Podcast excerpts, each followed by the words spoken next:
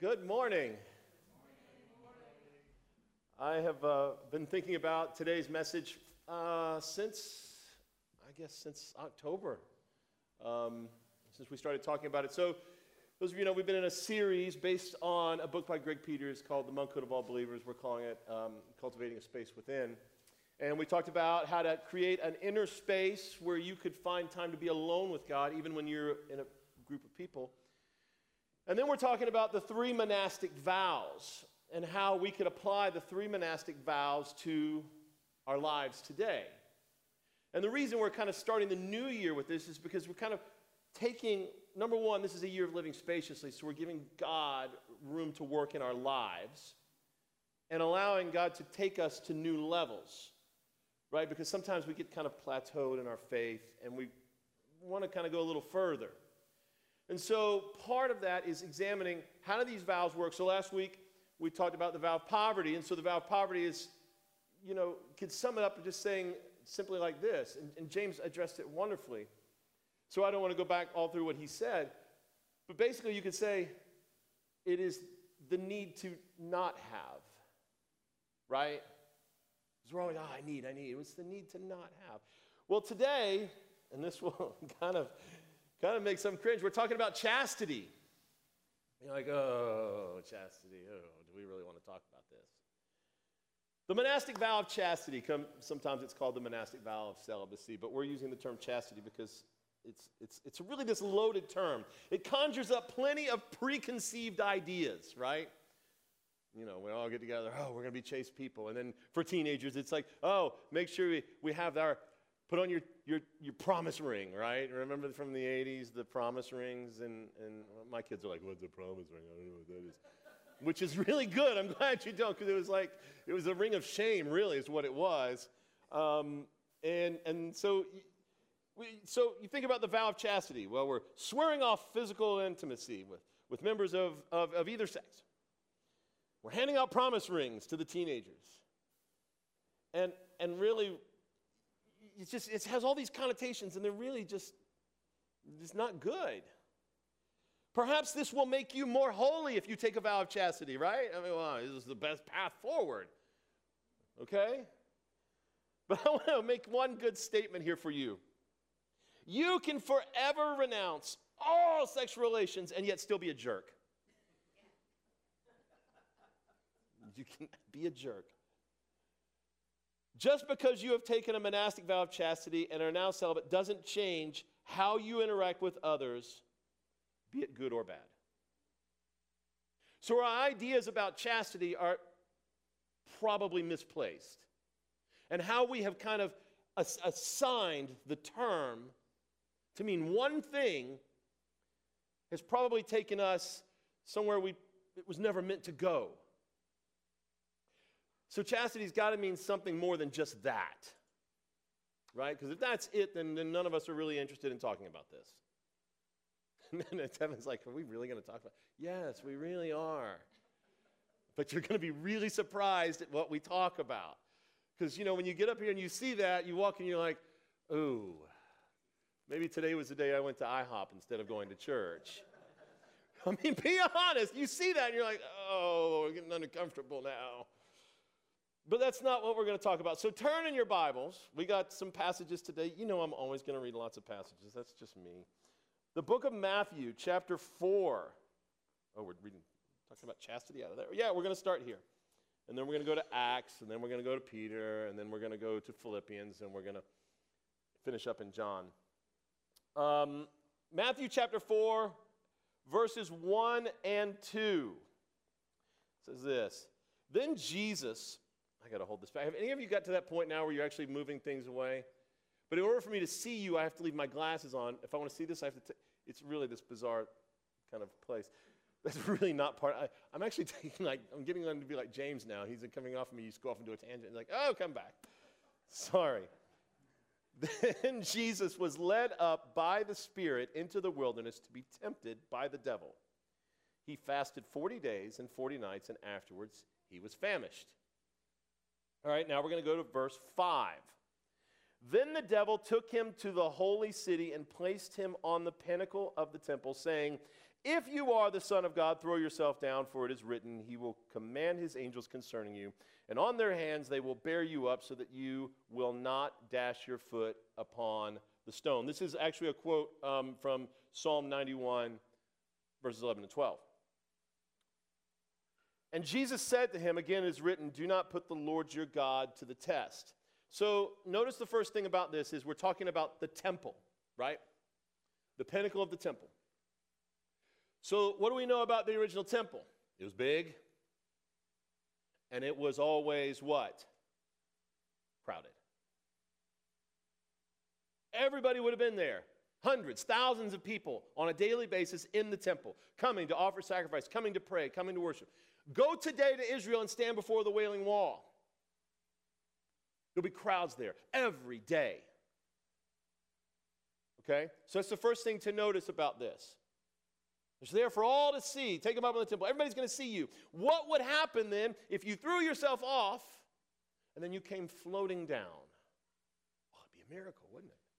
A miraculous sign. Witnessed by thousands. There's no denying this. It would give you instant credibility, Jesus. Now remember, we're in the, we're in the wilderness being tempted, so Jesus has not started active ministry yet.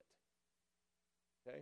So here's the temptation instant credibility, megachurch status, multi site, campuses throughout the world, all centered on you. There could be no denials of this display of power. So, what is he saying? In other words, show them. Show them.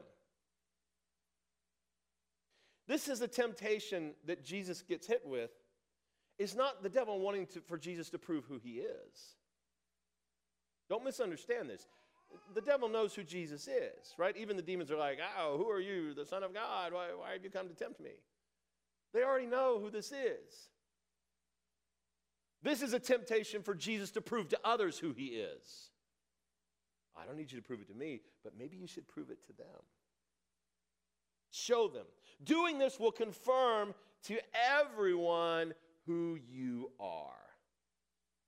Use your power to convince everyone to follow you. Using power, magic, mystical wonder to become the ruler and establish his kingdom on the earth. That's what this is about right here. That's what I want you to see here is that this temptation is not about tempting God. You know, which is how Jesus responds. This temptation is about Jesus being disobedient about how this ministry is going to take place. Using power, magic, mystical wonder, here it is, to get people to do your will. That's the essence of this temptation. This isn't about convincing Satan of who Jesus was, it was about Jesus convincing the world who he was. When we're talking about chastity, are you beginning to understand now that what you had in mind when you walked in and started thinking about chastity is not really what we're talking about today? So everybody can be like, right? But that's because you have a miscon- misconception about what the word is actually means, what's behind it. It's not what we're talking about. It's not what chastity really is about. Turn over into Acts now. Acts chapter 8. This passage, Acts 8 and verse uh, 9, gets lost in the narrative of the early church. And it's, it's a great story, and it's a wonderful contrast about what we just read. And this will kind of bring it all into focus for you. Acts chapter 8, verses 9 through 13 says this Now, let me give you a little background. This is right around the time of Stephen has just been stoned. The Apostle Paul, who is Saul, he's throwing rocks and he's chasing down everybody. And so it, it takes us to Philip, who is out preaching, and great things are happening. And it's especially in Samaria, and the Holy Ghost falls, and, and the, the church is being widened, and people are coming to faith. And so it brings us to this one person. Now, a certain man named Simon had previously practiced magic in this, ooh, wondrous displays of power. See the connection here, right? Practiced magic in the city and amazed people in Samaria, saying that he was someone, what's that word? Great. All of them, from the least to the greatest, listened to him eagerly, saying, This man is the power of God that is called great. And they listened eagerly to him because for a long time he had amazed them with his magic. No, we're not talking about magic today, okay? So don't go to Vegas and tell David Copperfield he's the, the, the devil. That's not what I'm talking about, right? So, so then we have the story goes on. Simon listens to Philip, comes to faith, is baptized, and then the church sends um, Peter and some of the other disciples there, and they start praying for people, and they receive the Holy Ghost. And then we pick up at verse 18. All right? Verse 18. Now, when Simon saw that the Holy Spirit was given through the laying on of the apostles' hands, he offered them money, saying, Give me also this power, so that anyone whom I lay my hands on may receive the Holy Spirit. But Peter said to him, May your silver perish with you, because you thought you could obtain God's gift with money. You have no part or share in this, for your heart is not right before God. This is really not about the money, this is about what was in his heart. Repent, therefore, of this wickedness of yours, and pray to the Lord that, if possible, the intent of your heart may be forgiven you. For I see that you are in the gall of bitterness and the chains of wickedness. All of it, all of this can be boiled down into two words. Okay? And this goes back to the temptation, the second temptation of Christ. Two words influence and manipulation. That's what this is about influence and manipulation. Influence and manipulation lead to power. Influence and manipulation lead to self gratification. Influence and manipulation lead to control. Put it simply like this influence and manipulation are the very opposite of self sacrificial love. Simon wants this power because he wants to be influential. He wants to be great. He wants to have authority. He wants to be doing things that people have to look to him for. I want to be influential. Oh, you want, you want something from God? Well, come on to my church and let me lay hands on. Manipulation. This is exactly, precisely what Jesus was rejected when he refused to jump off the pinnacle of the temple. He refused to use his power and authority to influence and manipulate people into following him. You never see that out of Jesus the whole time. Never. He preaches his messages. He tells people, love one another. He tells people, hey, you've heard it said, love your friends and hate your enemies, but I tell you to love your enemies. He says, love God and love your neighbor. This is the whole fulfillment of the law. Constantly giving, constantly pouring himself out. Here's, here's the, the, the, really the interesting part. No, he will not throw himself off the pinnacle to display his power. The only times he displays miraculous power is when? In the service of. No, I will not float down from the temple so everybody can see me, but I will heal you of, of leprosy. No, I'm not going to float in the air for you but I will open your blind eyes. It's always about someone else. The temptations always come, come back. At one point, the Pharisees, you know what they ask him? Hey, show us a sign so that we'll believe. Doesn't that sound familiar? Come off the, throw yourself off and float down. Show us a sign. You know, Jesus could be, all right, all right, let me just let me levitate up three feet. Okay, now you're satisfied? Okay, now you can believe me. Oh, he never says that.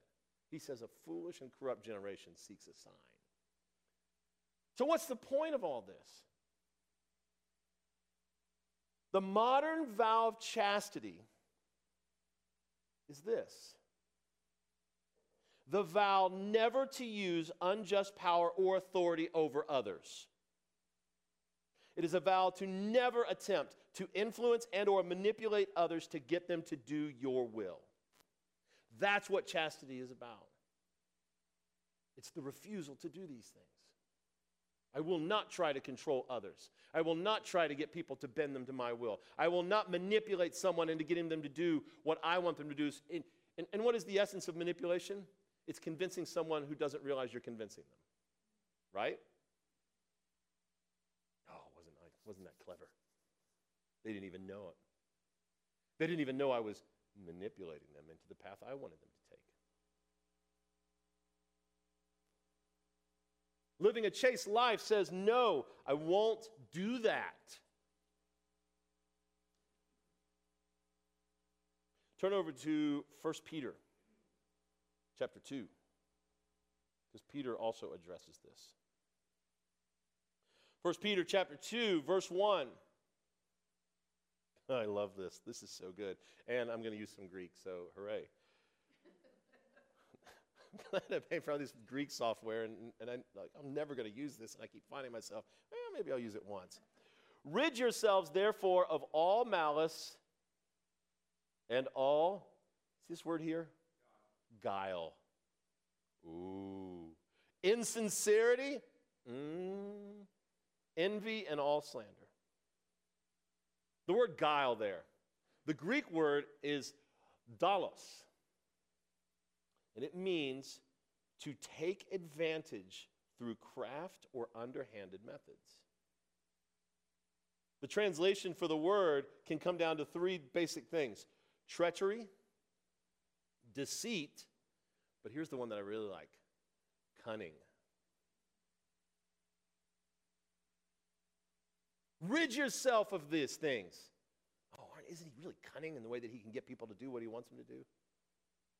And Peter is saying, you should rid yourself of that. What's a great modern word for being cunning? Manipulative. You ever notice when someone's being manipulative and you can kind of sense it and just, you're trying to manipulate? Don't do that. Don't be like that. Yeah, well, all of them, for sure. It's all about that. Getting people to believe what you believe, getting them to do what you want them to do. Rid yourself of these things, is what he's saying. Rid yourself of trying to be so influential. Rid yourself of being manipulative. Rid yourself of trying to exert power over others. Don't do this. This is what chastity is about. When you take a modern vow of chastity, you are vowing to keep your desires for control, power, and influence within yourself and never to extend your desires, placing them over someone else. And you can see how we would take chastity and we would just apply it to one thing. Well, I just won't, I won't touch someone else. Oh, that's just, that's just, that's, it's not really, it's such a small part. Chastity says, I will not take unjust, undue power over another. I will not try to manipulate another. I will not try to undo influence over another. And this is why Jesus would not jump off the pinnacle. If people will follow me, they'll follow me because of what I preach. They're not going to follow me because I convinced them that I have all this power and I've manipulated their emotions in order to follow me. Let's turn over to Philippians. Oh, this gets even better. Philippians chapter 2. Paul addresses this very thing. This is a tough one because this one is one we don't really like to listen to. Philippians chapter 2, verse 3. Do nothing from selfish ambition or conceit, but in humility, regard others as better than yourselves. That's a vow of chastity. Let each of you look not to your own interests, in other words, being self centered and always thinking of yourself, but to the interest of others. Let the same mind be in you that was in Christ Jesus. And here we are, we're going back to the temptation in the, in the pinnacle here. Who, though he was in the form of God, did not regard equality with God as something to be exploited. In other words, I'm equal with God, I have power of God, I could exploit that. I could use that and convince the world to follow me. He says, did not regard equality as something to be exploited, but emptied himself, taking on the form of a slave, being born in human likeness, and f- being found in human form, he humbled himself and became obedient to the point of death, even on the cross. This is what we're talking about. As you start the new year, this is where we're kind of looking at. You vow to stop doing these things, to give this up. The modern vow of chastity regards others as better than self. Do you see any? Do, let's, let's look at the news. One side says, we're better. The other side says, we're better. Follow me. No, no, no, no. He's bad. He'll take you to a bad place. Follow me. No, no, no, no, no. He's bad or she's bad or whoever's bad. Follow me instead. Constantly influencing, manipulating. How many self help books have you seen on Amazon or in Barnes and Noble? How to get ahead in life, how to influence others, how to not be chaste with your power. It recognizes that selfish ambition and conceit are the very opposite of self limitation and self sacrifice. Christ did not consider equality with God as something to be exploited. Instead, he chose the opposite path. The opposite path.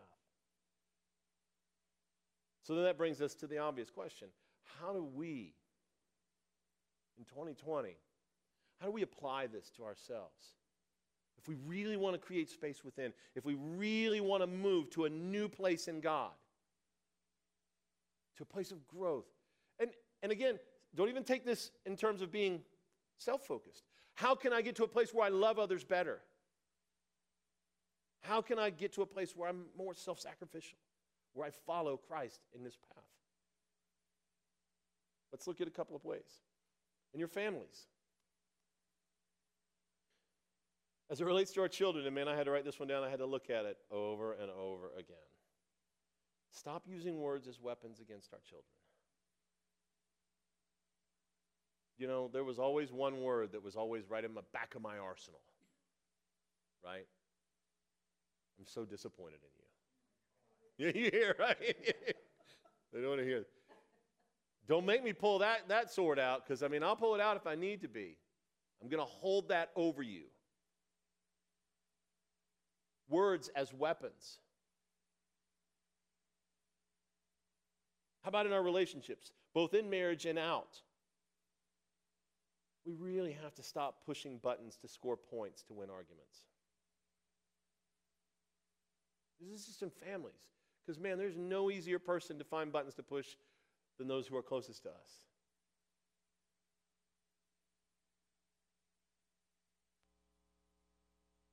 And in relationships, withholding as a tool of coercion. Oh, intimacy, affection, conversation. Well, you want those things? Then I'm going to need you to change and do something else. I'm going to manipulate. How about at work? Trying to get ahead at the, at the expense of another degrading a coworker. Not to the coworker's face, mind you. Oh, no, no, no, no, no, no. We must be cunning with this. We're kind of tearing them down. Man, that was a really great sermon today, wasn't it? I think James was a little off today. What do you think? I mean, I love James, and I think he's great, but I, I don't know. Maybe we should really talk to him. Maybe it's time that he's just we should push him out the door. I don't know. I'm not. I, it's all about serving the church. What do you think, James? Oh, it sounds so loving, doesn't it? But man, I just like the daggers right in the back. Hey, we're just we're just praying for you. We just want to pray for you. And in my heart, it's I just want to pray that God would move you. we can laugh about it, but but in the business world, I mean, we can. This is this is unchaste behavior. The vow of chastity says, no, no, no. I won't do this. So compare Jesus refusing to throw himself off the temple, to float down to influence others with power and splendor. And instead, we have another story. Every Sunday, after we pray, we take communion. And every Sunday, James tells us a story, right? He says, I want to tell you a story, which he's going to do again today, about the Last Supper. There's a part of the story that tends to get lost because it's only recorded in one gospel. It's only recorded once of the four, but it's part of the same meal. At the end of the supper, John tells us that Jesus knew his time was come. So they've already had the bread and the wine.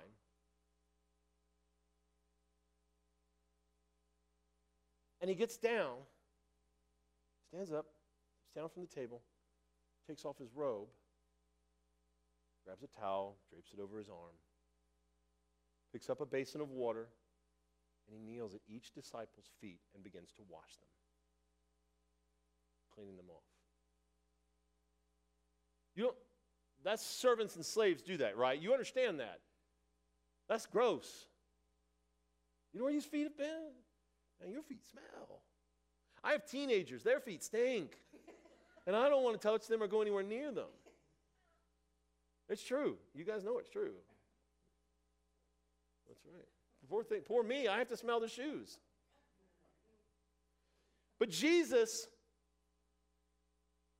gets down and he washes each disciple's foot. Each foot, both of them. He's washing, he's going by, he dries them off. And then Peter says, Hey, uh, you're not washing my feet. No way. You're the Lord. You, no. And you know what Jesus says? He looks at him and he says, If I don't wash your feet, you don't have any part of this. Because you still don't get it, do you? You still think this is about kingdoms and kings and emperors and influence and manipulation and everybody following you, and let's lift up the throne on high that I get to sit on. So Jesus finishes, puts the basin down, puts the towel down, puts his robe back on, and he sits down and he says this. After he washed their feet, he put on his robe and had returned to the table. He said to them, Do you know what I have done to you? You call me teacher and Lord. You are right, for that is what I am. So if I, your Lord and teacher, have washed your feet, you also ought to wash one another's feet. For I have set for you an example that you should do as I have done to you. Instead of floating down from the pinnacle of the temple, he washes the disciples' feet. Instead of exalting himself as this all powerful and mystical ruler that can never be challenged, he takes on the form of a servant. Instead of power over others, he chooses to serve. Instead of manipulating people to following him, he washes their feet. The vow of chastity if you're serious about following in the ways of Christ, the vow of chastity says self sacrificial love is the key to the kingdom of God. Self glorification is the very opposite. And even in the garden, Jesus says, Not what I want. Even at the very end, he's still saying, It's not about me. I will not be preeminent here. It will always be about others. That's what chastity is about. And that's how we begin to create this spacious place in us.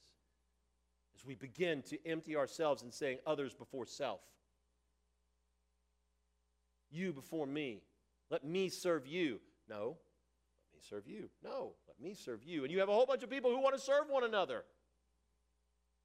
And it's all based in love. This is what it looks like. So it's time to pray. And, and as we pray, I want us to really kind of take an examination of where we are and how we deal with others and how we walk with others. Now, I, I, I preached a, a fairly pointed sermon today. But, but as with everything I ever teach here, it's always like, I really wish I hadn't had to learn that the hard way before I taught on it. But this is one of these things. I've learned the hard way about manipulation. I've had people call me out on it. Tim, I know what you're doing. You're not going to get away with this. Get away with what? I'm just being cunning and clever. But these vows that we're talking about the vow of poverty, the vow of chastity, the vow of obedience, which is next week this is really meant to challenge us from where we are. I mean, sure, we can stay in one spot in our Christian walk and never go any further, never grow any further. Oh, Jesus knows me, I'll go to heaven one day. Great.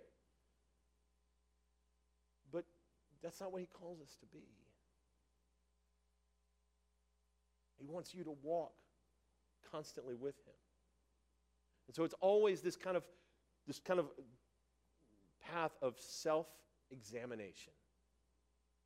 And the monks, that's all they do during the day is they, they're self-examining. Who am I? What am I? What's here? Would it just be just so much easier just to jump off the pinnacle and everybody worships me and that's that? Yes. So much easier to manipulate others and get them to do what you want, get your way. Yes. But it's not the Jesus way. And so I have to look inside my heart and say, okay, am I walking a Jesus path or am I walking a Tim path? And quite often it's a Tim path, and that's a path that doesn't lead anywhere good.